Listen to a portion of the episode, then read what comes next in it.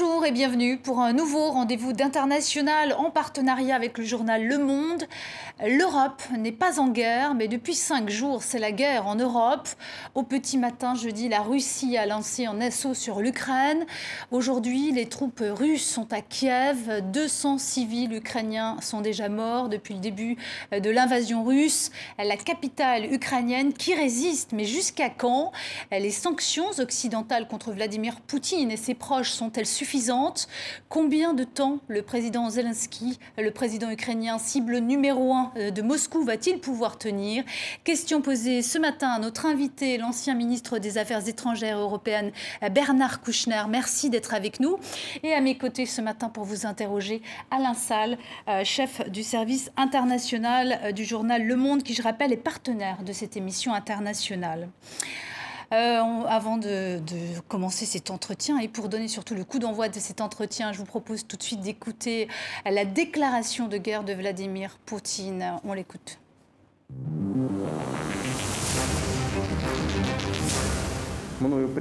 J'ai pris la décision d'une opération militaire. La Russie moderne est l'une des plus importantes puissances nucléaires du monde. Cela a des avantages de posséder les armes les plus avancées. Nul ne doit douter qu'une attaque directe contre notre pays mènera tout potentiel agresseur à une défaite et à de terribles conséquences. Bernard Kouchner, bonjour. Alors ça, c'était donc euh, jeudi au petit matin. Euh, le président Vladimir Poutine annonçait euh, une opération pour récupérer Louhansk et Donetsk. on se rend compte aujourd'hui que le plan était beaucoup plus large. Est-ce que vous avez été surpris par cet assaut, par cette intervention militaire russe? Je n'ai pas été surpris. Je connaissais, pour les avoir constaté plusieurs fois, les méthodes de ce menteur car il ment tout le temps. Et donc je n'ai pas été surpris, mais j'ai été désespéré, car cet épisode, qui n'est pas achevé, loin de là, nous marquera pour très longtemps. C'est un gros morceau, l'Ukraine. Et il ne suffit pas de dire qu'il s'agit de toxicomanes et de néo-nazis, parce qu'il s'est obsédé par les néo-nazis. Alors, je comprends que pèse lourd la mémoire de la dernière guerre et des vrais nazis que la Russie affrontait. Il faut quand même rappeler que Zelensky est d'origine juive et qu'il est de maman russe, si je ne dis pas de bêtises. Oui, mm. oui, mais enfin, ça, il n'empêche que ce sont des mensonges, et plus que des mensonges, c'est une attaque délibérée contre la démocratie. Le prétexte, mais vous allez sûrement nous en parler, le prétexte, enfin, l'épouvantail brandi étant l'OTAN, l'OTAN, n'a pas menacé jusque-là, même si historiquement c'était en effet une défense, il ne faut pas l'oublier non plus, une défense contre le communisme et contre l'Union soviétique. Mais enfin, ce prétexte euh, ne tient pas devant la moindre analyse. Euh, et ce qui se passe est un assassinat. Un assassinat d'un pays et sans doute euh, l'envie d'avoir quelqu'un de docile à la et pas M. Zelensky, qui fait part, entre parenthèses, de beaucoup de courage et de détermination, devenu, lui, qui n'était pas un professionnel de la politique, chef de guerre de l'Ukraine. Voilà, on connaît tout ça, mais vous allez évidemment vouloir le préciser. Alain Salle, une question pour Jean L'objectif de, de, Vladimir Poutine, pour vous, c'est clairement d'essayer d'arrêter une expérience démocratique, euh, même un peu fragile, euh, à ses portes. Oui, vous avez raison, fragile. Et puis, on reproche aussi de l'intérieur, venu de l'intérieur de l'Ukraine, que la corruption n'ait pas été arrêtée. C'est vrai que ce pays qui est corrompu comme bien d'autres, d'ailleurs comme la Russie, hein, euh, n'a pas changé complètement. Bien sûr que non, c'est trop rapide. Mais nous apprécions beaucoup, enfin je l'apprécie beaucoup, et certainement toute l'Europe, la détermination de M. Zelensky, qui n'était pas connu pour ça. Oui, c'est certainement le but de guerre de M. Poutine. C'est déposer le président et mettre quelqu'un de docile et évidemment de disposer à obéir aux, ordres de, M. Poutine et de la Russie. Bernard Kouchner, le fait que la Russie euh, soit quand même un, grand pays avec des grosses ressources en matière première, notamment sur des questions d'uranium. c'est aussi un pays qui a d'énormes terres arables, ce qui va compter dans les années qui viennent avec le changement climatique. Pour vous, ça n'entre pas en ligne de compte. C'est vraiment, il ne, il ne supporte pas d'avoir un pays qui se démocratise à ses portes Ah bah ça non, il ne le supporte pas. C'est vraiment ça C'est un maniaque, monsieur. Monsieur Poutine, et il ne supporte pas la démocratie. Ce n'est pas, son, pas son but, d'ailleurs. Souvenez-vous comment la succession de ses pouvoirs s'est faite. Mais je crois que le problème n'est pas là pour le moment. J'espère qu'il y aura un avenir démocratique et un avenir, euh, même un avenir tout court pour l'Ukraine. Euh, non. la question du gaz, par exemple, la, question, la, question, du gaz, par exemple, n'est pas un sujet, vous pensez, euh, qui rentre en ligne de compte dans cette guerre? Oui, Monsieur Poutine, je ne sais pas pourquoi on l'appelle Monsieur tout le temps, d'ailleurs. Poutine en a parlé lui-même. Il a dit euh, que c'est euh, un pays qui vivait sur le gaz. C'est vrai que le pipe qui traverse Poutine, enfin traverse Poutine, j'aimerais bien. qui traverse l'Ukraine. En effet, procure des ressources à l'Ukraine. Mais c'est vrai aussi pour tous les pays d'Europe, un peu moins pour la France, parce que nous dépendons pas à 100% de, du gaz euh, russe. Mais vous, avez, vous me faites parler de ça.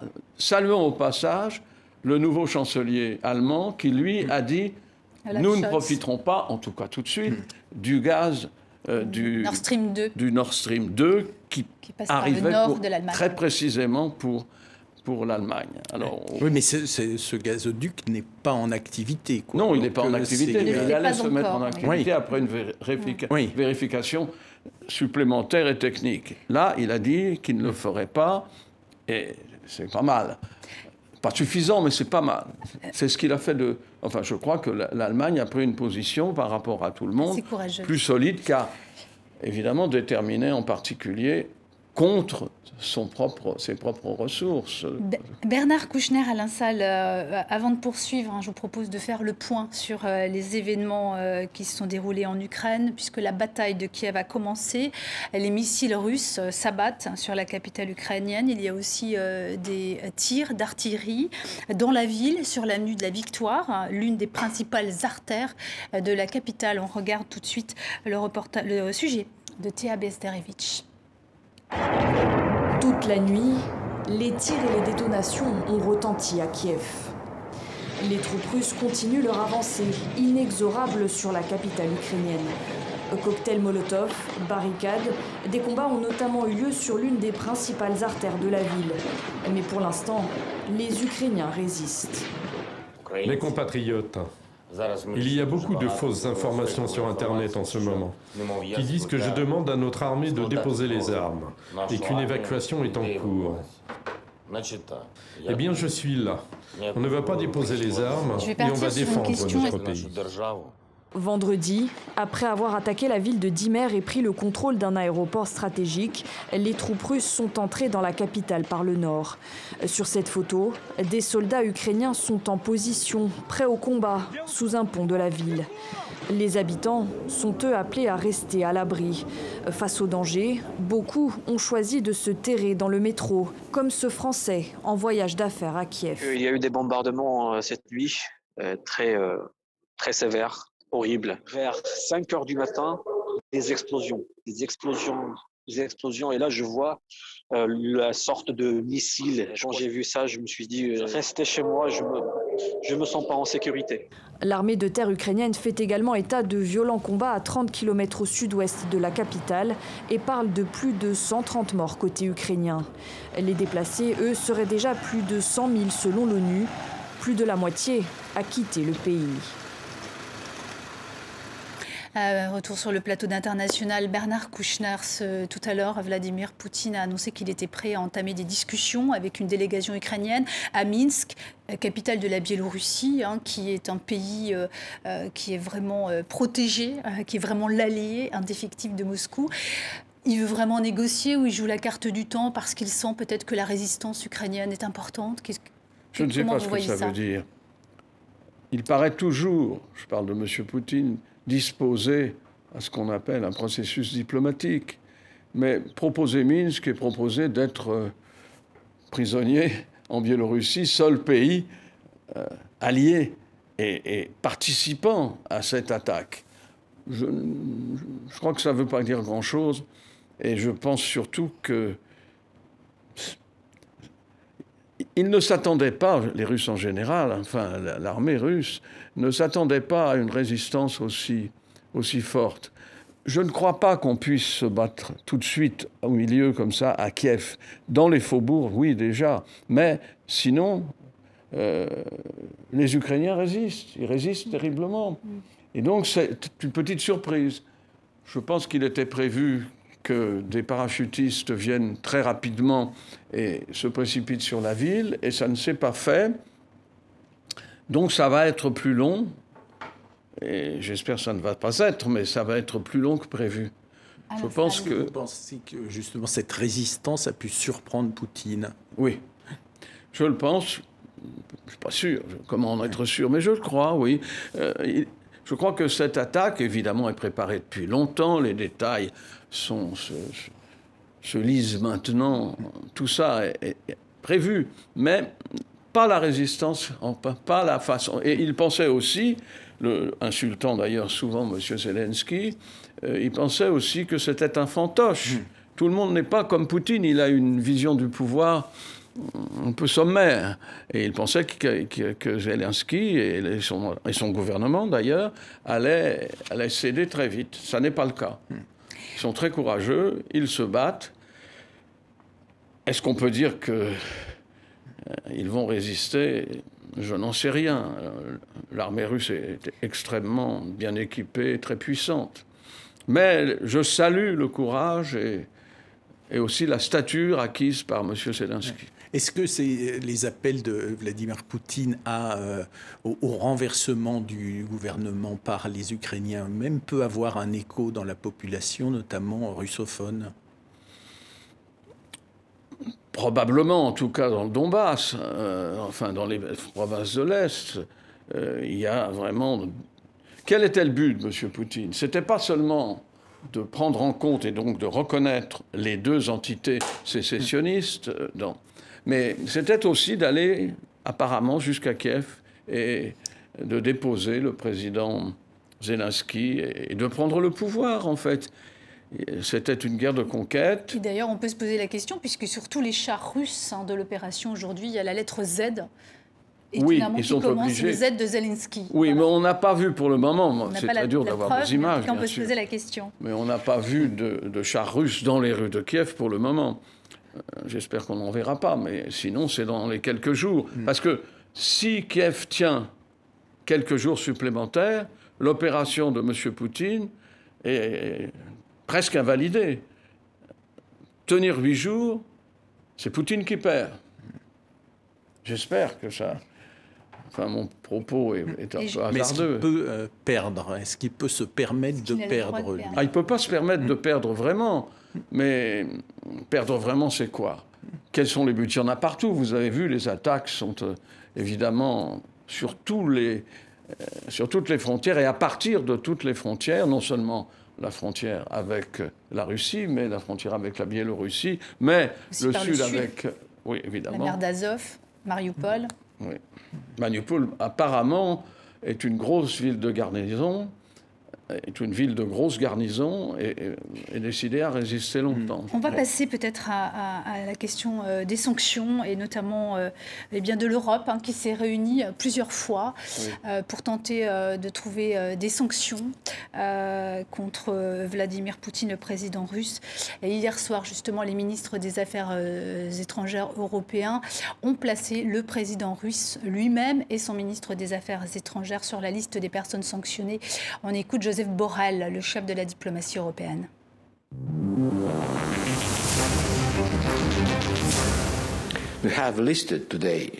Nous avons sanctionné le président Poutine et le ministre des Affaires étrangères Lavrov. Nous viserons également ceux qui, au Bélarus, collaborent à l'agression militaire russe contre l'Ukraine. Nous ne nous arrêterons pas là. Euh, Bernard Kouchner, Vladimir Poutine, Sergei Lavrov voient donc leurs avoirs bloqués. Euh, L'Union européenne va aussi réduire l'accès de la Russie à des technologies cruciales euh, en les privant de composants électroniques. L'Union européenne a interdit aussi aux Russes de posséder plus de 100 000 euros, ce qui nous, nous paraît une grosse somme, mais pour les oligarques russes, peut-être un peu moins, de posséder sur des comptes bancaires en Europe. Ces sanctions, déjà, est-ce qu'elles vous paraissent suffisantes Est-ce qu'elles peuvent avoir une influence euh, Essayer peut-être. Euh, Certainement une influence, une grande influence, je ne le crois pas. Vous savez, où on faisait la guerre? Nous. Enfin, nous. Mm. Il aurait fallu pour ça qu'on prépare l'Europe à la défense. Et nous n'avons pas de défense européenne. Souvenons-nous que depuis huit ans, cette guerre dure et que nous n'avons rien fait. Euh, nous n'avons qui Nous, la France certes, mais l'Europe. Alors maintenant, on se rend compte que nous sommes un peu, comment dirais-je, démunis, le moins qu'on puisse dire. Comme nous ne pouvons pas envoyer de troupes, et je veux dire, c'est pas seulement envoyer des troupes sur le sol, on aurait pu envoyer des missiles, bombarder, etc. Nous ne l'avons pas fait. Alors, oui, ces, mesures, et en particulier de saisir les comptes de Poutine et de Lavrov, ça me paraît la moindre des choses. Oui, en effet. On dit, il y a des milliards. Hein des milliards. Bon. Il a peut-être eu le temps d'ailleurs de les, de les mettre euh, dans des lieux, en lieux hein. sûrs. Et donc, être déterminé de cette façon, j'ai déjà salué euh, le président, euh, chancelier allemand, lui a, été déterminé, a pris une décision qui coûte aussi à son pays.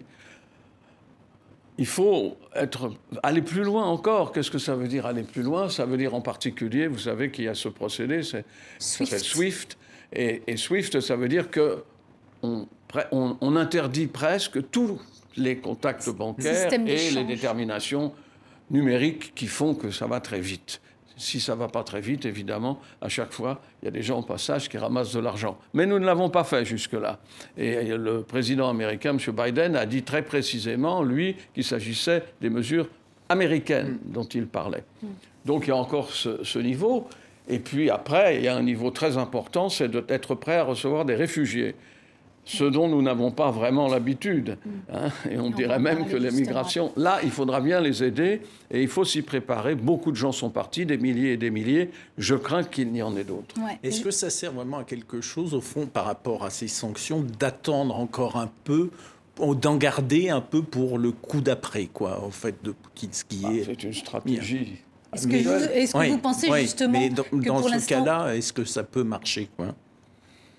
Comment voulez-vous que je sache? Moi, je pense que ce n'est pas suffisant, hmm. mais euh, si vous demandez aux Français et aux Européens s'ils vont faire la guerre pour, en gros pour hmm. l'Ukraine, mais aussi pour manifester en faveur de la démocratie, je pense que la réponse serait négative. Alors, ça ne se demande pas, voulez-vous faire la guerre? On répond hmm. toujours non.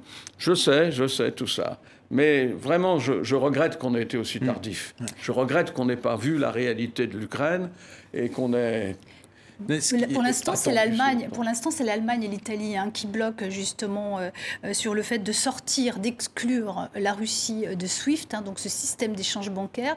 Vous pensez qu'en ce moment, les Allemands et les, Italiens sont en train de travailler avec les, les Européens euh, parce qu'en fait, comme ils ont besoin du gaz russe, en excluant la Russie, ils n'auraient plus de gaz. Est-ce que vous pensez qu'en ce moment, ils sont en train de travailler sur un scénario pour compenser l'absence du gaz russe en allant au Qatar, en Algérie, dans d'autres pays? Euh, qui peuvent peut-être en fournir plus cher. Oui, vous avez parlé aussi de l'Italie. Hmm. J'ai compris, moi, que la réaction de l'Italie était beaucoup plus mesurée que la réaction allemande. De toute façon, pour le moment, il y a une unité européenne qu'il faut saluer. Ce n'est pas, pas très fréquent, hmm. le moins qu'on puisse dire, et en particulier à propos de la Russie d'ailleurs. Donc, euh, est-ce qu'on peut aller plus loin? Oui, mais où? Où? Comment? Non, mais c'est-à-dire vers justement SWIFT et d'autres mesures qui, Swift, on en a parlé, vont, euh, qui, vont aussi faire mal à l'économie européenne. Quoi. Oui, ça mais évidemment, ça fera mal à toutes les économies, et en particulier d'ailleurs à l'économie française, avec un, saut de l'inflation, etc. Bien sûr. Mais il faut savoir ce qu'on vise. De toute façon, à terme, il faudra reparler Nous n'en sommes pas là. Je ne veux pas vous dire qu'il faut parler demain avec M. Poutine. Non. Et d'ailleurs, ce sera peut-être plus M. Poutine, ce que je souhaiterais. Mais c'est comme ça. C'est notre grand voisin. Un jour, nous reparlerons. Maintenant, l'unité était une bonne surprise. La façon dont elle se met en place, vous comprenez, c'est difficile. La, la, majorité des, des Ukrainiens qui, qui, quittent leur pays euh, passent par la Pologne. Euh, vers le sud, c'est un peu plus difficile. Mais il y en aura partout. Et, et, si la guerre se prolonge, il y aura des centaines de milliers de gens qui vont fuir. Ça, c'est une façon très pratique de les aider. Et, juste, et juste, cette dernière information qui vient nous parvenir, justement, le chef du gouvernement italien, euh, Draghi, euh, qui annonce qu'il soutiendra euh, Zelensky et qu'il se dit prêt à soutenir le régime, de, le train de sanctions qui sera adopté, y compris SWIFT. Donc vous voyez, il vous a entendu. Oui, oui, moi je ne parlais pas de SWIFT, et justement, l'Italie se dit prête. L'Italie avait rendu un son un peu différent. Oui, bah, SWIFT. De toute façon, si, Swift, enfin, si on supprime ce contact précis qui s'appelle SWIFT, euh, tout le monde en partira. Et c'est peut-être les Russes euh, à l'intérieur qui se bah, retourneront. Les Russes se sont très bien préparés. Ils Il ont des réserves et de nourriture. le peuple russe. Et d'argent.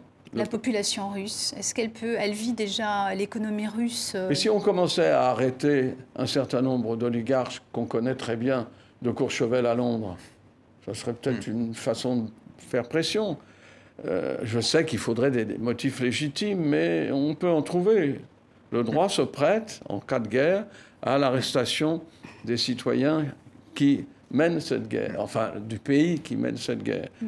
Bon, écoutez, moi je suis. Je ne suis pas un vat en guerre, je suis plutôt un vat en paix. Mais là, il y a une attaque très directe sur des intérêts et des valeurs qui sont les nôtres. Donc, ce faisant, M. Poutine attaque l'Europe, l'Union européenne.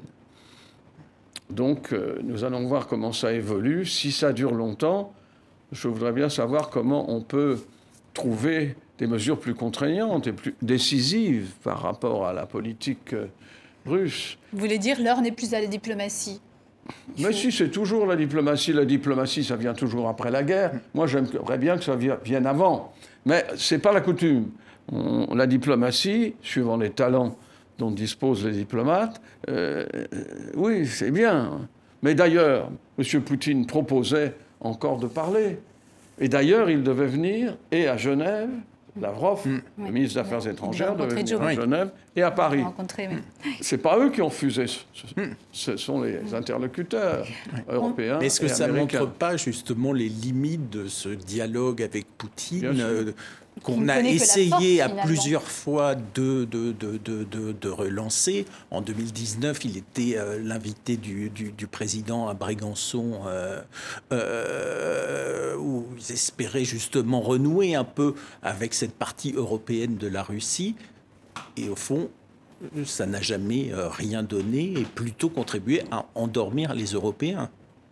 Vous faites votre demande et votre réponse. Bien sûr, c'est très difficile. Nous devons à la fois parler avec Poutine, qui est notre grand voisin, et en même temps, on voudrait lui signifier que nous n'acceptons pas ses méthodes. Là, il y a une méthode, enfin, il y a une méthode qu'il a déjà employée, mais contre l'Ukraine, il a été vraiment meurtrier.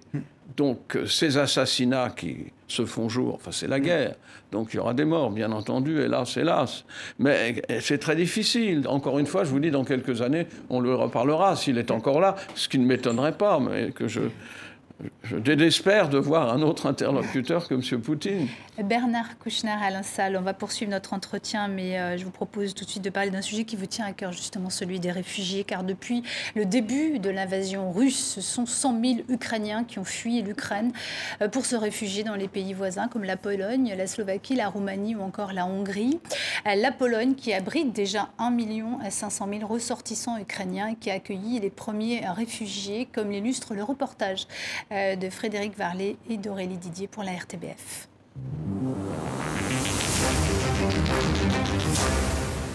La Pologne déploie des plans d'aide d'urgence. Même les pompiers sont appelés en renfort pour soutenir les réfugiés ukrainiens qui sont pour beaucoup bouleversés. I am very, very scared for Ukraine. I am, I am very saddened. I am still hopeful. I'm still hopeful. I believe in, in humanity.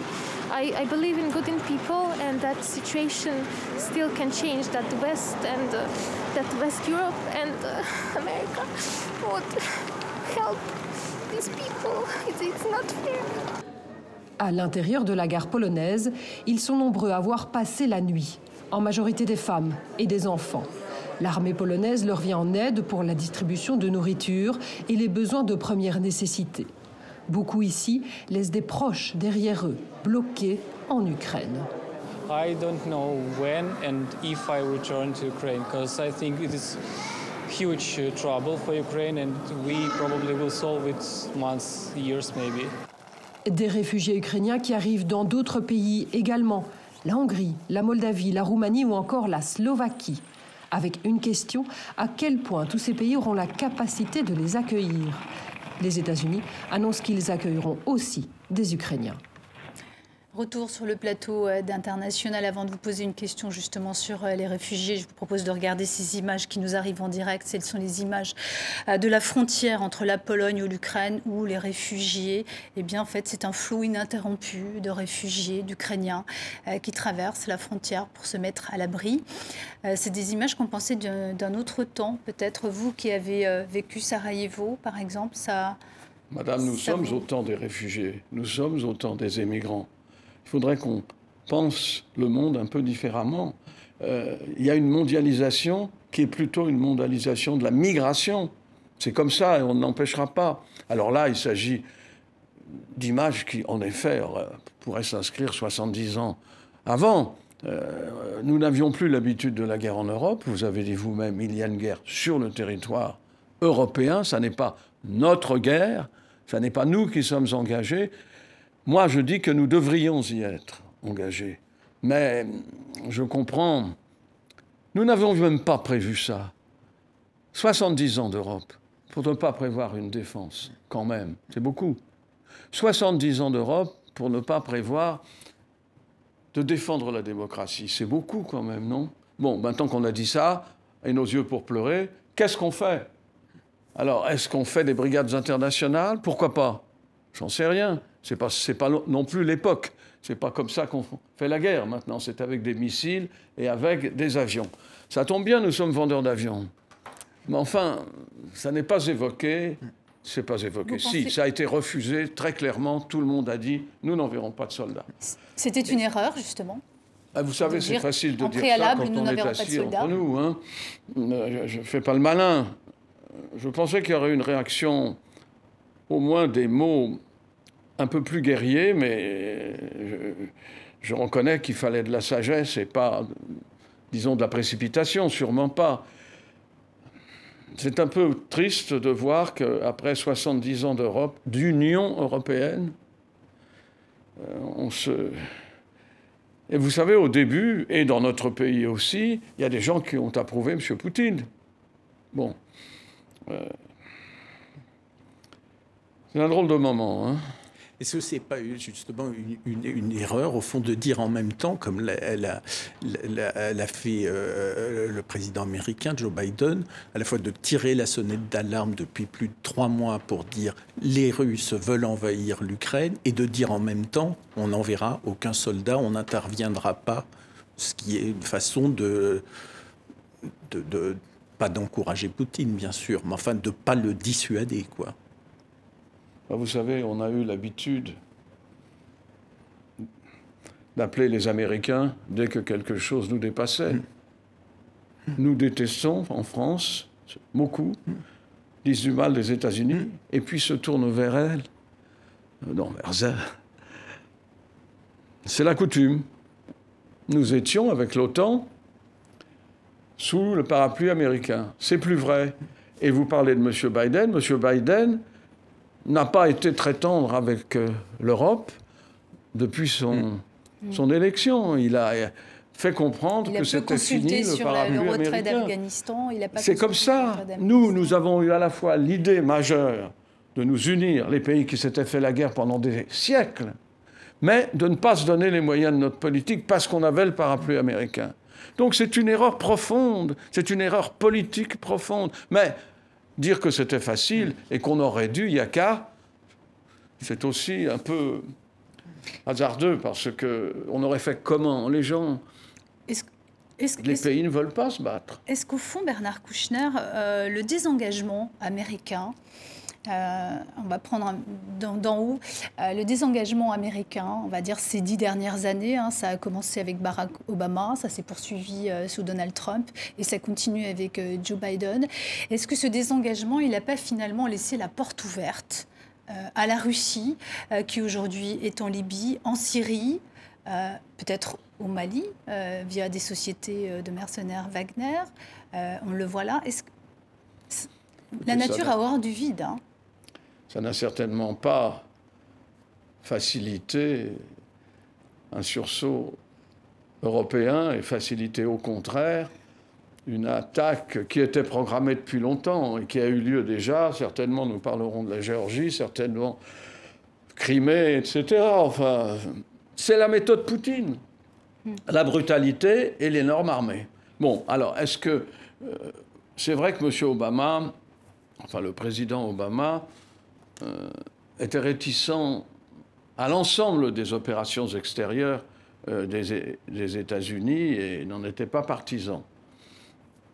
Euh, bon, M. Biden lui-même nous avait signifié que c'était fini de compter sur les États-Unis partout, partout où nous étions en difficulté. Oui, c'est vrai, c'est une donnée importante qui n'a pas été suffisamment prise en compte dans l'inter, enfin l'universalité de nos problèmes. La mondialisation dont j'ai parlé était une mondialisation de repli pour nous. Et nous nous croyons très malins, comme nous le faisons souvent, parce que nous avions les Américains. Ben, on les a plus. Pas automatiquement, en tout cas.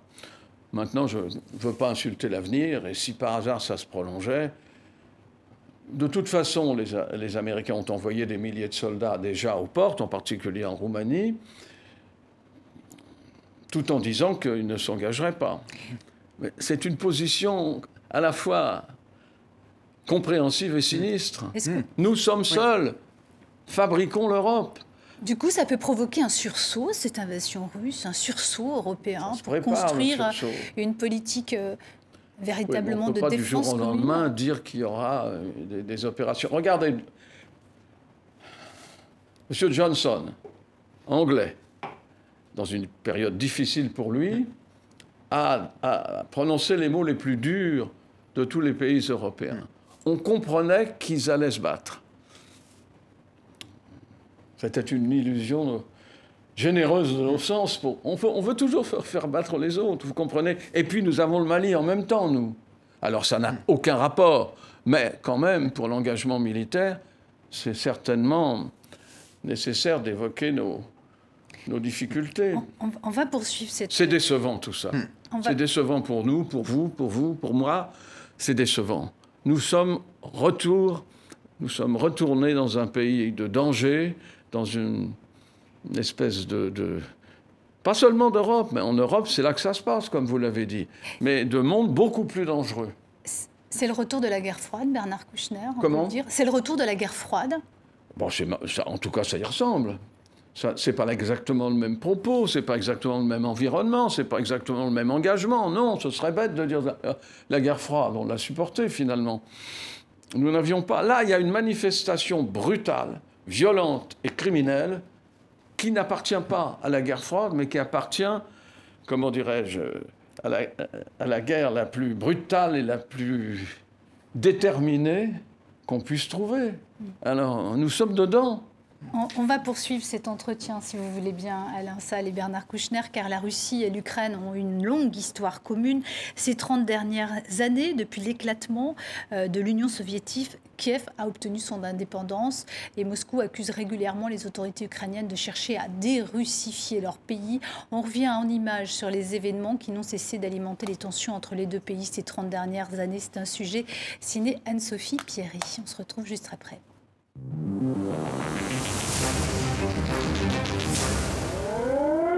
À l'aube du jeudi 24 février, l'alerte est donnée. Kiev et les grandes villes sont bombardées. les blindés russes entrent sur le territoire. Vladimir Poutine déclare la guerre à l'Ukraine après avoir reconnu l'indépendance de deux provinces pro-russes, de Louhansk et Donetsk, à l'est du pays. Une guerre après 30 ans de relations tendues et complexes entre Moscou et Kiev. 1991, l'Empire soviétique se délite. L'Ukraine, rattachée à l'Union depuis 72 ans, proclame son indépendance, mais reste divisée entre une majorité pro-occidentale et une minorité russophone, pro-russe, à l'est du pays. Le 8 décembre, les accords de Minsk actent la dissolution de l'URSS. La Russie, l'Ukraine et le Bélarus.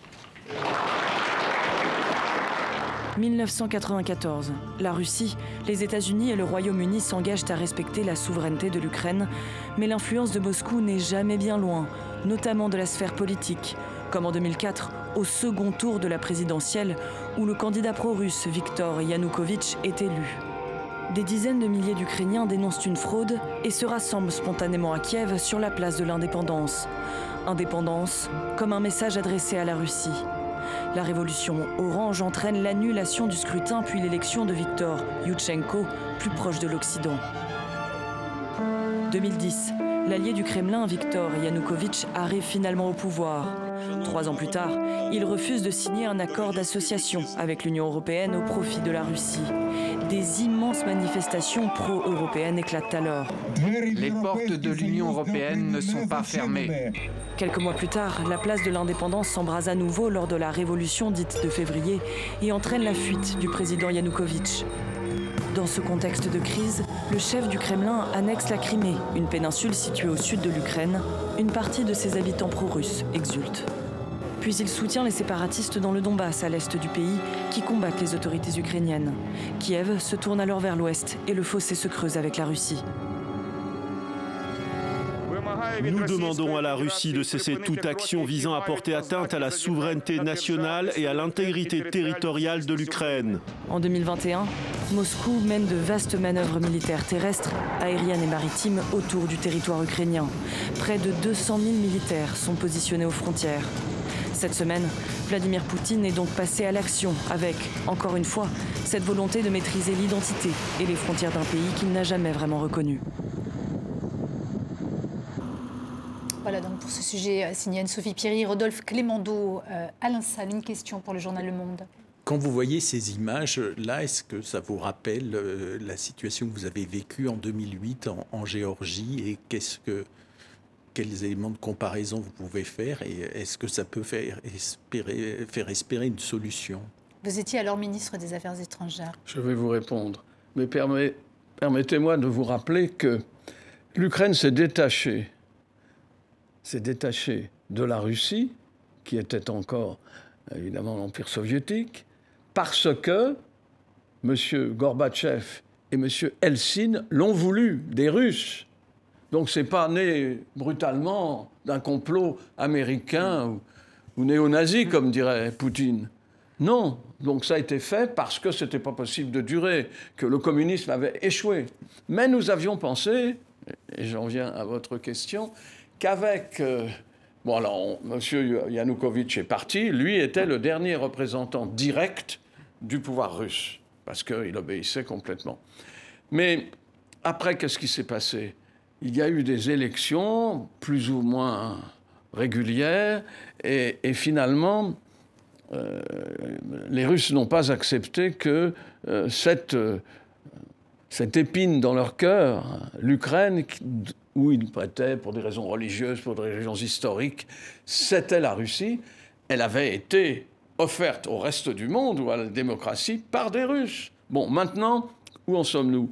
Bah, Nous en sommes à des images, comme vous le faisiez remarquer, qui rappellent ce qui s'est passé, pas avec le même décor, pas avec la même brutalité, mais ce qui s'est passé aussi en Géorgie. Qu'est-ce qui s'est passé en Géorgie?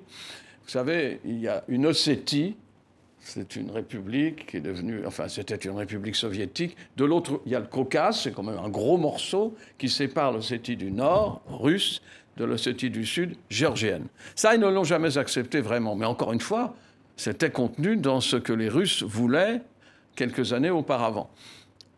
Donc il y a eu une grosse erreur de la part de M. Saakashvili, qui était le président géorgien à cette époque, euh, parce qu'il a bombardé la ville de Tsingvale, qui est au milieu de l'Ossétie du Sud géorgienne.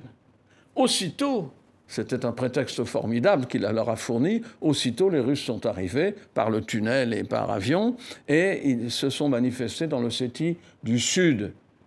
Ça a été très vite. À l'époque, le président français et moi-même, qui était ministre des Affaires étrangères, mais c'est le président Sarkozy, nous sommes arrivés très vite pour négocier.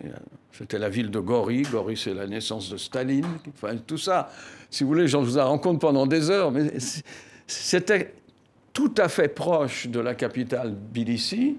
Il n'y avait rien, il n'y avait même pas un checkpoint. Et donc, ils auraient pu prendre ça très vite, ils ne l'ont pas fait. Nous avons signé un document avec euh, euh, le président Sarkozy et à l'époque, c'était Medvedev qui avait pris la place de Poutine, mais mm. Poutine était là pour la discussion qui a été très brutale. Hein. Enfin, c'est toujours comme ça avec le, M. Poutine. Et, et, ce document devait arrêter la guerre. Et qu'est-ce qui s'est passé? Rien. C'est-à-dire que l'Ossétie du Sud est passée dans les mains des Russes et est encore chaque fois, je... pardon. Hein. Euh, c'est encore comme ça. Euh, ils disent qu'ils s'en vont, évidemment, ils restent. Donc, ce sont des menteurs. Alors, on va le savoir quand même. Là, on allait dire très gentiment je ne dis pas que le président Macron a eu tort d'aller visiter M. Poutine. Au contraire, il faut toujours essayer. Il faut toujours essayer, et ils continueront, nous continuerons d'essayer. Mais en même temps, les limites sont là. Il ment et il veut conquérir militairement les territoires qu'il juge avoir appartenu à la grande Union soviétique, un par un. Est-ce que ça lui a permis de... Les pays baltes sont en danger. Heureusement, il y a l'OTAN. Faut-il s'inquiéter justement pour des pays comme la Lettonie euh, bah Justement, vous parlez des pays baltes. Euh, l'Estonie, qui sont des, des, pays de l'Union européenne. La Pologne aussi Oui, la Pologne aussi, mais euh, ceux-là sont protégés. Pardon, moi je ne suis pas un militaire. Quand je dis protéger, c'est une notion humaine. C'est de l'OTAN aussi Mais l'OTAN, ils sont tous à l'OTAN, sauf l'Ukraine. Et donc l'Ukraine, ça aussi c'est un prétexte, parce que nous avons toujours affirmé, en tout cas les Allemands et les Français, qu'il il faut l'unanimité pour euh, accepter un pays dans l'OTAN. Et nous, nous avions décidé que nous ne le ferions pas, et c'est légitime, et, réaffirmé plusieurs fois. Donc, euh, ce que disent les Russes, et encore hier à Paris, c'est que euh, ça, deviendrait un drame mondial si l'Ukraine, maintenant relativement libre, enfin maintenant assiégée, euh, demandait et participait à l'OTAN, acceptait, participait à l'OTAN. Mais ce n'est pas le cas du tout. Alors bon, de toute façon, arrêtons. Hmm. Il y a un si on parle de attaque. Si on se projette un petit peu, ça veut dire qu'aujourd'hui, il faut que l'Union européenne ou l'OTAN tente dans la main définitivement à l'Ukraine, si c'est encore possible. Non, que l'OTAN s'intéresse, puisque c'est quand même au milieu de l'Europe. Euh, à l'Ukraine, c'est pas interdit, mais ils n'ont jamais promis, jamais promis. Les Américains avaient demandé ça, mais encore une fois, nous l'avons fusé. Là, les Allemands aussi, les Allemands et les Français ça fait pas mal pour l'Europe. Nous fusé. Après, c'est vrai que l'OTAN est intervenu au Kosovo, euh, est intervenu du coup en Afghanistan. Ce n'étaient pas des pays membres de l'OTAN. Vous avez raison. Et, d'ailleurs, Lavrov m'avait dit, puisque j'étais responsable du Kosovo, que j'étais en train de, de réchauffer tous les, tous les, toutes les guerres gelées. Mm-hmm. Nous savions tout ça, oui. Mm-hmm. C'était une menace. Il n'empêche qu'à ce moment-là, la façon dont, et ça a été long, 7 ans, 6 ans, 6 à 7 ans pour arrêter euh, une politique qui au Kosovo a permis finalement aux Serbes et aux Albanais du Kosovo euh, d'avoir des rapports normaux, et même si, bon, les, les, Serbes euh, ne reconnaissent pas le Kosovo, ça viendra, ils se parlent, on peut voyager, etc. Il n'y a plus de guerre. Je rappelle que vous avez été haut représentant pour ceux qui sont Oui, bah justement, c'est pour ça que je connais un petit peu. Mais nous savions que il n'y avait pas de moyen de faire autrement. Quand les gens veulent se battre, vous pouvez toujours leur dire qu'il ne faut pas le faire. Euh, et à un moment donné, quand on arrive à l'affrontement direct, c'est très difficile d'avoir une politique pacifique dans un monde qui, avec les peurs et avec surtout les crimes et avec les souffrances qui de part et d'autre jaillissent évidemment. Euh, donc nous avons, je pense, raison au Kosovo, mais c'est un argument que les Russes emploient, oui. Mais là, il n'y avait pas eu... En plus, écoutez, je suis désolé. Pas grave. Il y a pas de Ça fait des gros bruits quand on touche. Euh, vous comprenez, il y avait huit ans quand même qu'ils se battaient dans le Donbass. Je vous parle pas. Bon. La Crimée avait déjà été prise. Et ça n'a pas soulevé beaucoup de protestations. Donc dire que nous avons été surpris par la rapidité des choses, oui, mais enfin politiquement, on apprenait ça. On enseigne tout à Sciences Po maintenant, mais on apprenait ça. C'est vrai que ça, pardon, ça n'a pas soulevé de, de protestations, ça a quand même entraîné un premier train de sanctions assez, assez important quoi, dans, euh, à, l'époque. Mais en même temps, pendant ce temps-là, on a vu que Poutine, lui, s'était préparé, vous l'avez mentionné, à faire des réserves et au fond à pouvoir affronter un deuxième train de, de sanctions éventuelles. Quoi. Et aussi à, occuper la Crimée aussi, hein, ce qui lui permet... Oui, euh, bien sûr. Et on est aujourd'hui, huit ans après, et on s'aperçoit qu'on n'est même pas prêt non plus, tout à fait, mm à soutenir ces deuxièmes euh, sanctions et on ne s'y est pas préparé. On n'a pas essayé de réduire mm. notre dépendance à l'égard du gaz russe alors que la Russie a essayé de diversifier ses exportations, etc. Oui, monsieur. À devenir autosuffisante alimentairement aussi. Sauf peut-être pour le gaz, parce que nous avons, nous, une dépendance de 25 à 30 Mais c'est pas tout Non, je parlais de l'Europe, hein, je parlais de l'Europe, pas de la France. Mais même nous. Et notamment l'Allemagne, qui quand même euh, ils suspendent Nord Stream 2, mais euh, euh, ils l'ont encouragé. Et des entreprises françaises en sont partenaires. La guerre ne faisait plus partie de notre paysage intérieur. Nous n'y pensions pas, et pourtant nous la faisions sur d'autres territoires, avec des soldats valeureux d'ailleurs, soldats français. Vous avez raison, nous n'avons pas fait ça, nous avez raison et nous avons bien gâté, enfin gâté j'exagère, mais nous avons eu des rapports normaux avec M. Poutine, et au contraire, nous cherchions un dialogue de façon prolongée. Et nous avions raison de le faire. Alors c'est encore une fois ce qu'on a dit tout à l'heure, c'est difficile de savoir qu'on ne devrait pas parler, mais qu'en même temps on doit le faire. Oui. Là, nous avons quand même, je crois, pour longtemps à souffrir. Nous-mêmes, à l'intérieur de nous-mêmes, parce que notre paysage, presque quotidien, en tout cas notre environnement, qui au sens moderne du terme comprend des milliers de kilomètres, en Europe particulièrement, n'est plus le même. L'hostilité, j'espère que ça changera, mais l'hostilité vis-à-vis de la Russie va durer. C'est ce qu'a dit le président français ce matin hein, lors de sa visite au Salon de l'agriculture. Justement, il faut préparer les esprits des Européens à cette guerre qui va durer et aux implications que va avoir cette guerre. Ben, il le voit tous les jours, regardez maintenant. Le prix du gaz. Nous préparons l'esprit, oui, nous préparons l'esprit à l'accueil pour les réfugiés. Mais ce n'est pas la solution. La solution pour les réfugiés, c'est qu'ils rentrent chez eux. Et donc qu'ils n'aient plus à fuir et qu'ils n'aient plus peur de rentrer chez eux. Nous n'en sommes pas là. Mais la solution n'est pas simple. Hein, et le président Macron a dit justement, il y en a pour longtemps et ça nous attaquera, nous, enfin nous attaquera, nous, nous en souffrirons, nous aussi. On va continuer euh, notre discussion, mais on va quand même s'intéresser à présent à celui qui est la cible numéro un euh, de Moscou. Euh, je parlais du président ukrainien Volodymyr Zelensky. Après avoir été comédien, puis élu président, le voilà transformé donc en chef de guerre. Son portrait est signé Oumi Dialou. Mal rasé, le visage marqué, il est presque minuit quand Volodymyr Zelensky prend la parole. L'ennemi m'a désigné comme cible numéro 1. Ma famille est la cible numéro 2. Ils veulent détruire l'Ukraine politiquement en détruisant le chef de l'État d'acteur comique dans la série Serviteur du peuple, où il incarne un professeur devenu président, à président élu. Le voici maintenant chef de guerre, trois ans seulement après son accession au pouvoir. Un rôle qu'il semblait redouter, comme le montre son discours en forme d'avertissement prononcé devant les Nations Unies en 2019. Aucun de vous ne sera en sécurité tant que la Russie fait la guerre en Ukraine. L'idée selon laquelle cela n'a rien à voir avec vous ou ne menacera jamais vos intérêts pourrait vous être fatale. Deux semaines après son discours, 10 000 manifestants protestent contre son projet d'accorder l'autonomie au Donbass séparatiste sans exiger de contrepartie. Lui qui, dans son ancienne émission, se moquait du président russe Vladimir Poutine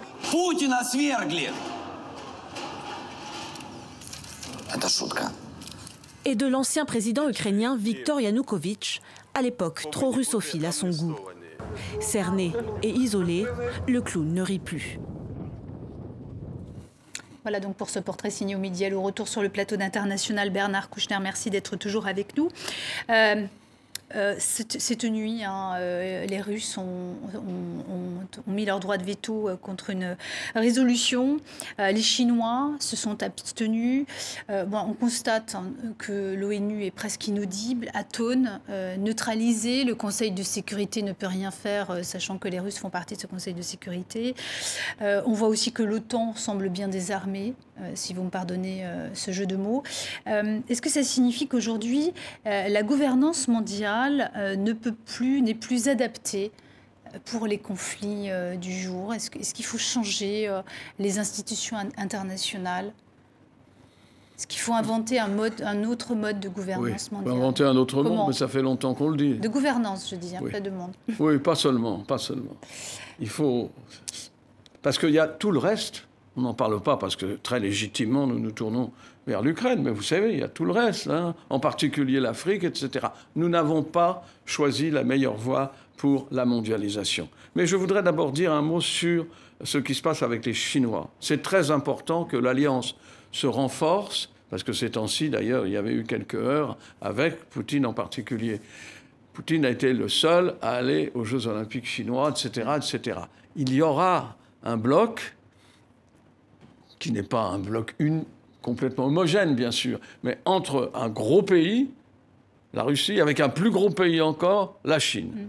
Bon, ça, c'est un changement profond pour nous.